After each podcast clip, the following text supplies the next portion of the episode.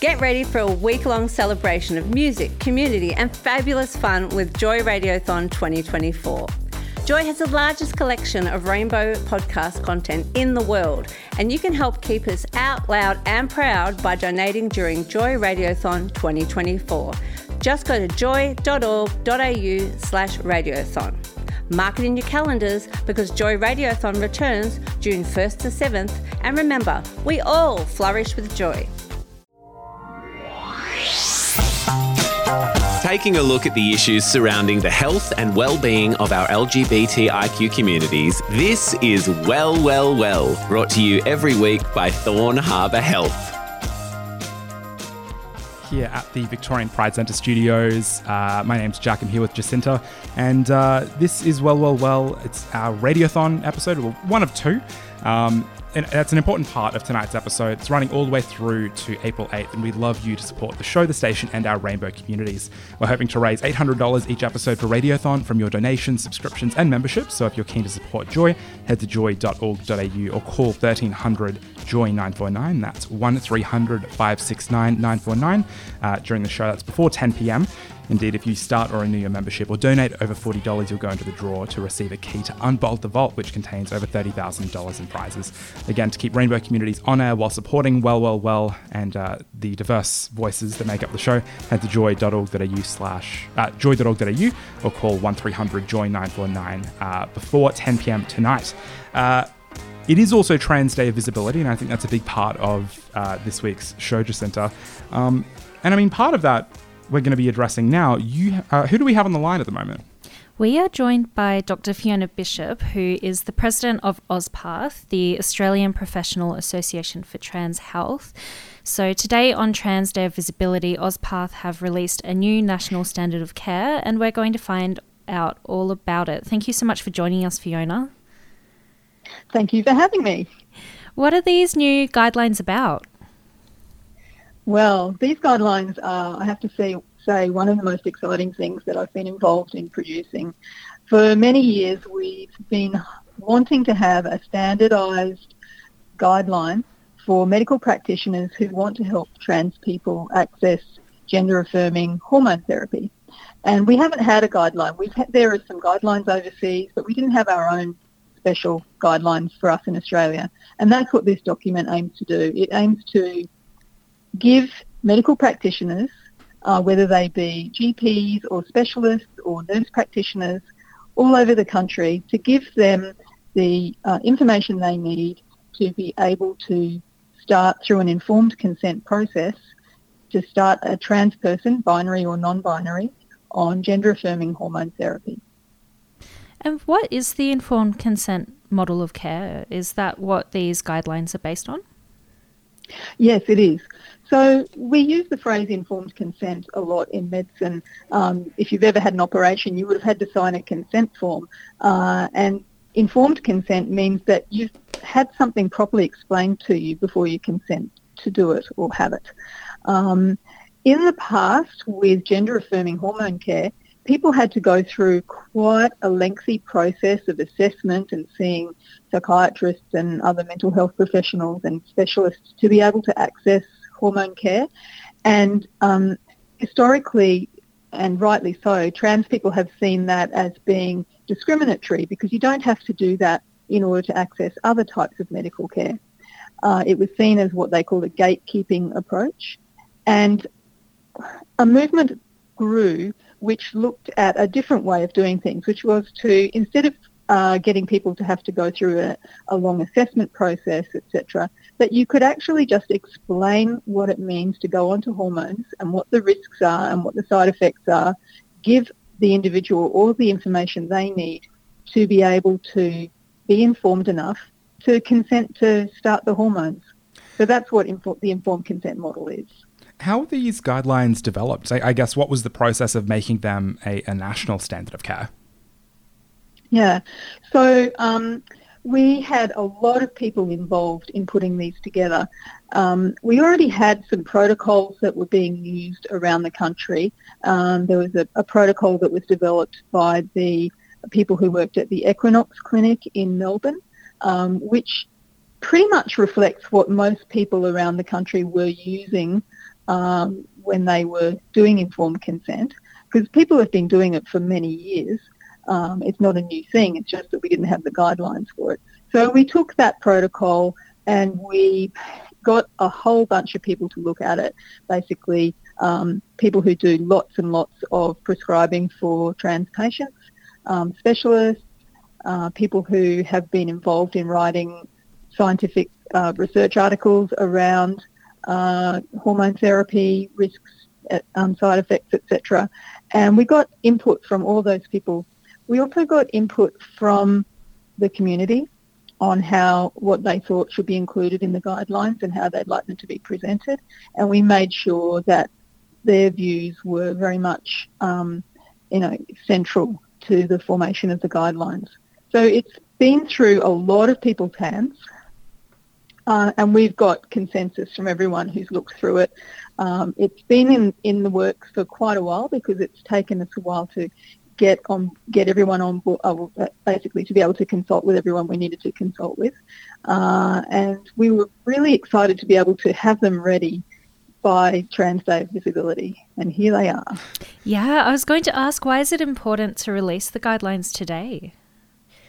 I mean, it's well, kind of I mean, obvious. Trans, yeah, Trans Day of Visibility is is a, an important day because it's really an opportunity for us to acknowledge trans people and their achievements and their, uh, you know, the, the obstacles they face and, and their courage in being able to face those obstacles and and, and move forward in their lives. So um, it's a really important day internationally for trans people.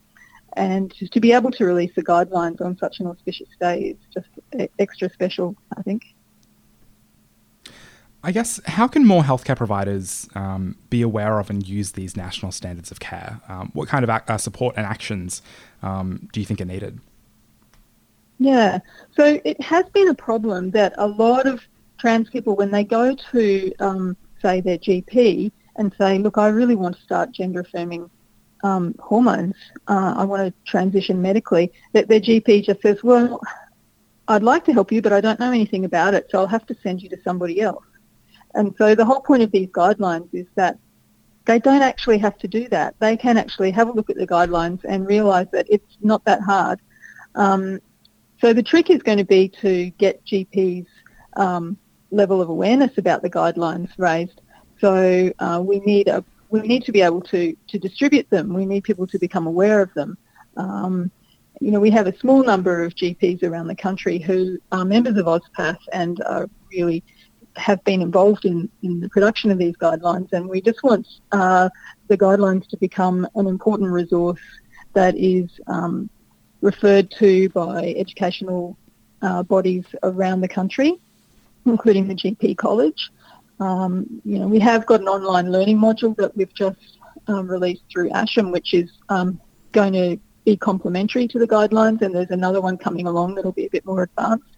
So it's really about trying to get GPs more aware of the existence of these resources and, and feeling comfortable being able to use them. Have you found that that um, I suppose that response from GPs um, differs depending on location, uh, whether it's states, regions, um, if you know, say uh, regional areas versus cities. Um, what is the current state of trans healthcare in Australia across the country? Yeah, well, it is quite variable.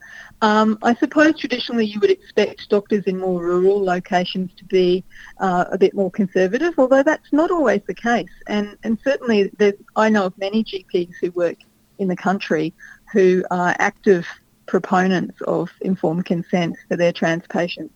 Um, so I think it, it depends on the the age of the GP, their level of um, understanding around what it means to be transgender, uh, their level of understanding around what hormone therapy actually involves and what the rules are. We often see that, that I often hear patients say, well, I went to a GP and they said they're not allowed to do it which is also not true. Um, any GP can write the hormones that are required for transition. Um, it's just a matter of them being more comfortable and confident to do that. Certainly when it comes to prescribing, for instance, testosterone, there does need to be a specialist involved in the um, decision to prescribe, but the GP can certainly write those prescriptions. So um, I think around the country we have a lot of different levels of knowledge and confidence around prescribing.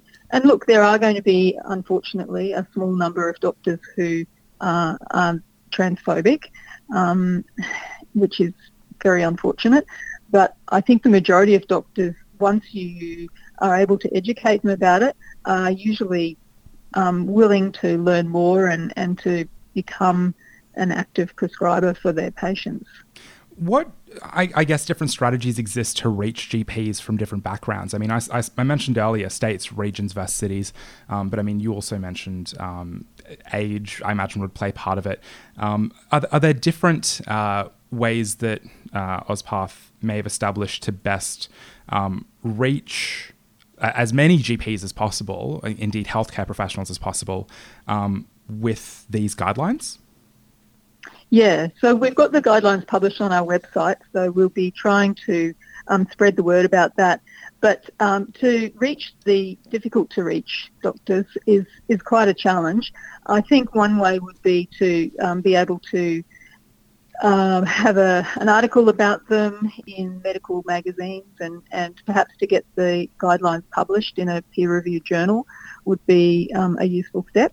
Um, being able to get the, the College of General Practitioners engaged in um, referring to the guidelines because um, all doctors have to do um, ongoing medical education and, you know, we could have in fact, the online learning module does allow people to be able to get medical education points from, from learning about trans health. So, for instance, um, you could get the college involved in, in that sort of activity as well.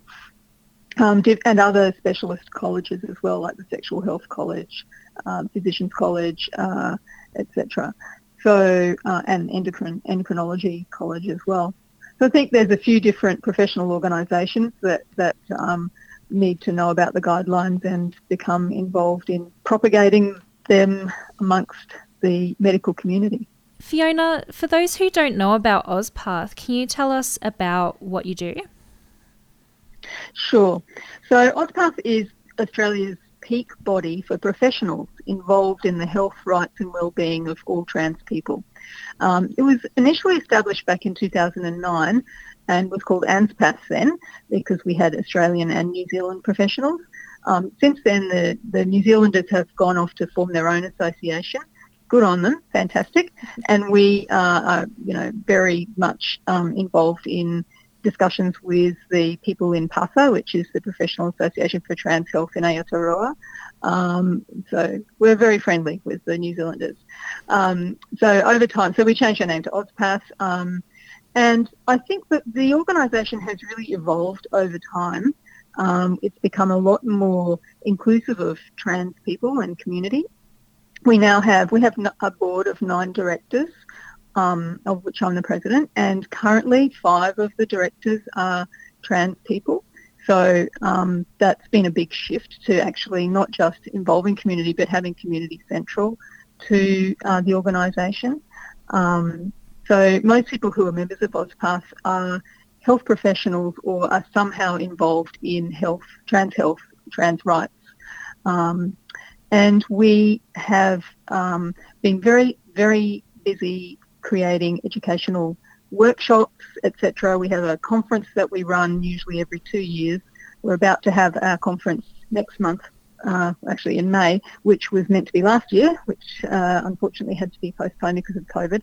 The conference is a really great opportunity to get together and share uh, the latest research on trans health and also for, uh, we have a workshop day where we um, like to try and educate people in the medical fraternity about trans health, um, which also has points for college as well. So all the GPs who come along to that can, can get points for coming and learning about trans health. Um, we're also very, very busy um, and involved in advocacy. We've spent a huge amount of time over the last two years working on advocacy because there's just been so much transphobia out there in the mainstream press and coming from um, various um, various bodies. So uh, we spend a lot of time writing statements and uh, our Vice President Teddy Cook um, who is a trans man, has been extremely active in um, advocacy at both a state and federal level. Um, so we do a lot to try and raise the visibility of trans people and to raise issues to do with their human rights and their access to medical care. Is that AusPath conference um, really only accessible by, or, like, uh, able to be attended by health um, people working in the health profession, or is it um, open? To No, the conference is conference is open to everybody. Actually, yeah. Right. Anyone can anyone can join and come along. Fantastic.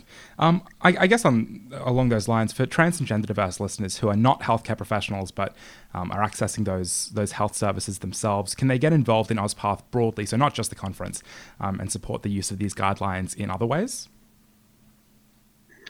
Um, so certainly, I would encourage them to be able to um, to yeah to share the guidelines um, amongst any health professionals they have contact with. Um, so in terms of um, advocacy, like going onto the AusPath website and having a look at our position statements and being able to um, to spread those around as well, because we have position statements on so many different um, issues that have come up in recent times, including stuff about trans youth, legal gender recognition, um, conversion therapy, etc. So there's a lot of things that we have um, put a huge amount of effort into putting really um, detailed, very well referenced statements together, which they can access, which can be very useful if they're wanting to put forward a position themselves. Yeah, well, if there's a trans person who perhaps does have, um, like you said, a transphobic experience, or they have an experience with the GP who doesn't know about the informed consent standard of care or at least doesn't follow it, what can they do? Can they use the standards of care in a particular way when they come face to face with that? Yeah, I mean, I think it's really it's awful that often trans people end up having to be the educators of their of the health professional they've mm. gone to see, and it, it's a very common situation um, at all levels of medical care. Um, and it, it's very unfortunate, and and it, I think it's very unfair that trans people have to be put in that position where they have to provide that education to their to their uh, the health professional who they've gone to for help. Um, but certainly being able to point them in the direction of the standards of care is now going to be um, a really helpful way of perhaps bringing that health practitioner up to speed on how to help them. I, I, guess what other resources are, are available for trans people or transgender diverse people to access um, if they're they're interested in more info around um, standard, standards of care or, or to share awareness?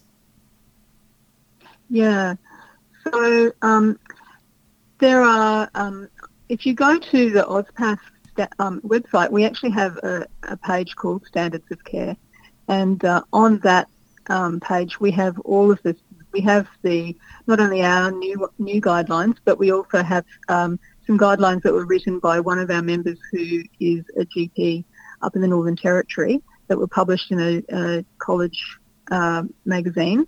We've got a position statement from endocrinologists uh, that was published in the Medical Journal of Australia. And there's also the standards of care for children and adolescents that was um, written by the team from the um, Children's Hospital in Melbourne.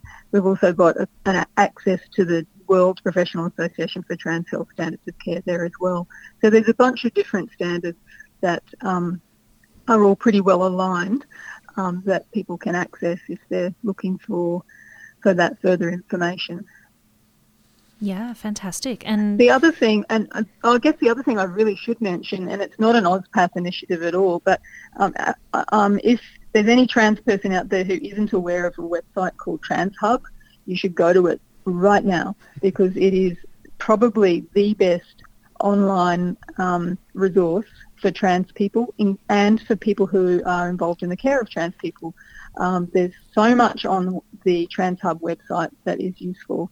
Um, I highly recommend that people go and take a look at it. Yeah, absolutely. I was going to mention TransHub, and I think were they involved in the, um, I guess, the production of the new standards of care? Oh, absolutely, yes. Um, we did involve TransHub. In fact, um, they let us use some of their beautiful imagery from Oh, their wonderful. website Yeah. in our guidelines. So when you look at the guidelines, you'll see some pictures that might be familiar to you if you've been to the TransHub site. Um, so yes, they, they did. And in fact, the trans team from TransHub and from ACON uh, were very much involved in looking over these guidelines and nitpicking them for us um, as part of our um, uh, striving to keep uh, community at the centre of these guidelines. Absolutely. And with these standards of care, what what do you really hope to see, you know, over the next few years, over the next 10 years uh, happening in healthcare spaces for trans and gender diverse people?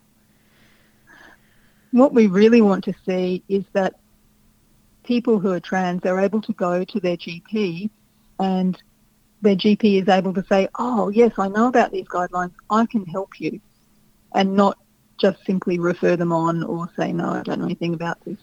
Um, so just improving access, which has been, I think, the biggest thing is that people can't find a doctor or have it, it's difficult for them to find a healthcare provider who can um, help them with um, medical transition. And so the standards of care are there to give people that, to give GPs um, that confidence to be able to stand up and go, yes, I can do this. Yeah, that's great. And especially when there is, you know, a lot of um, wait lists and a, really a lack of knowledgeable GPs for trans and gender diverse healthcare, it means that, you know, hopefully, theoretically, any GP can be across these standards of care and attend the online training module that Yep. AusPath have and be able to provide at least that informed standard of care Yeah. for any patient who walks through their door. So that's really fantastic, and hopefully it increases the amount of accessible healthcare professionals for trans people to see. Absolutely. Um, I I guess before we um, let you go, Fiona, it is Trans Day of Visibility. I guess um, to y- yourself or to, to AusPath um, more broadly, I, I guess what importance does Trans Day of Visibility have, and um, potentially h- how has that changed over the, the last few years and, and moving forward as well? Well, you know, in the past we had trans, we used to have Trans Day of Remembrance, which of course we still have, which has always been a very uh, um, solemn day, and uh, you know, a day to to think about all the people who are no longer with us because of transphobia and, and acts of violence and murder, and you know. It, it's very, very important that that day exists, but I think we also really desperately need needed to have something that was uplifting, and I think that's what Trans Day of Visibility is. And just to, to bring into, into the light the fact that there are thousands and thousands of trans people out there. And, you know, when we, when we celebrate Trans Day of Visibility, what we want to say is we see you and we want to be able to support you in standing up for who you are. Yeah, such an important message. Mm. Thank you so much, Fiona, for taking the time to speak with us today. We wish you and the team at AusPath all the best for these new guidelines. And thank you so much for your work generally at AusPath. You, you know, do so much It's for our important. communities. Yeah. yeah. Um, it's been my pleasure. Thanks so much for inviting me. I'm really excited about these guidelines coming out because I've been waiting for them for so long, and um, it's just I'm so proud about it. We've had such an amazing team and so many so many people who've been involved in helping. I, I can't go through the list; it's huge, but especially huge shout out to Teddy Cook, um, Maggie Smith, and Cara Sue from the board who helped, and also the people at Thorn Harbour Health and Equinox and ACON and TransHub and countless others. Thank you all so much. Thank you so much, Fiona. And you can find those standards of care on the AusPath website at auspath.org.au. Thanks for listening to Well, Well, Well, your show for LGBTIQ health and well-being, presented by Joy sponsor Thorn Harbour Health. For more on these topics and much more, check out Thorn Harbour on social media at Thorn Harbour or via the website thornharbour.org. This podcast was produced by Joy Media. You can support Joy's diverse sound and diverse community this June by donating to Joy Radiothon 2024. Go to joy.org.au slash radiothon. And remember, we all flourish with joy.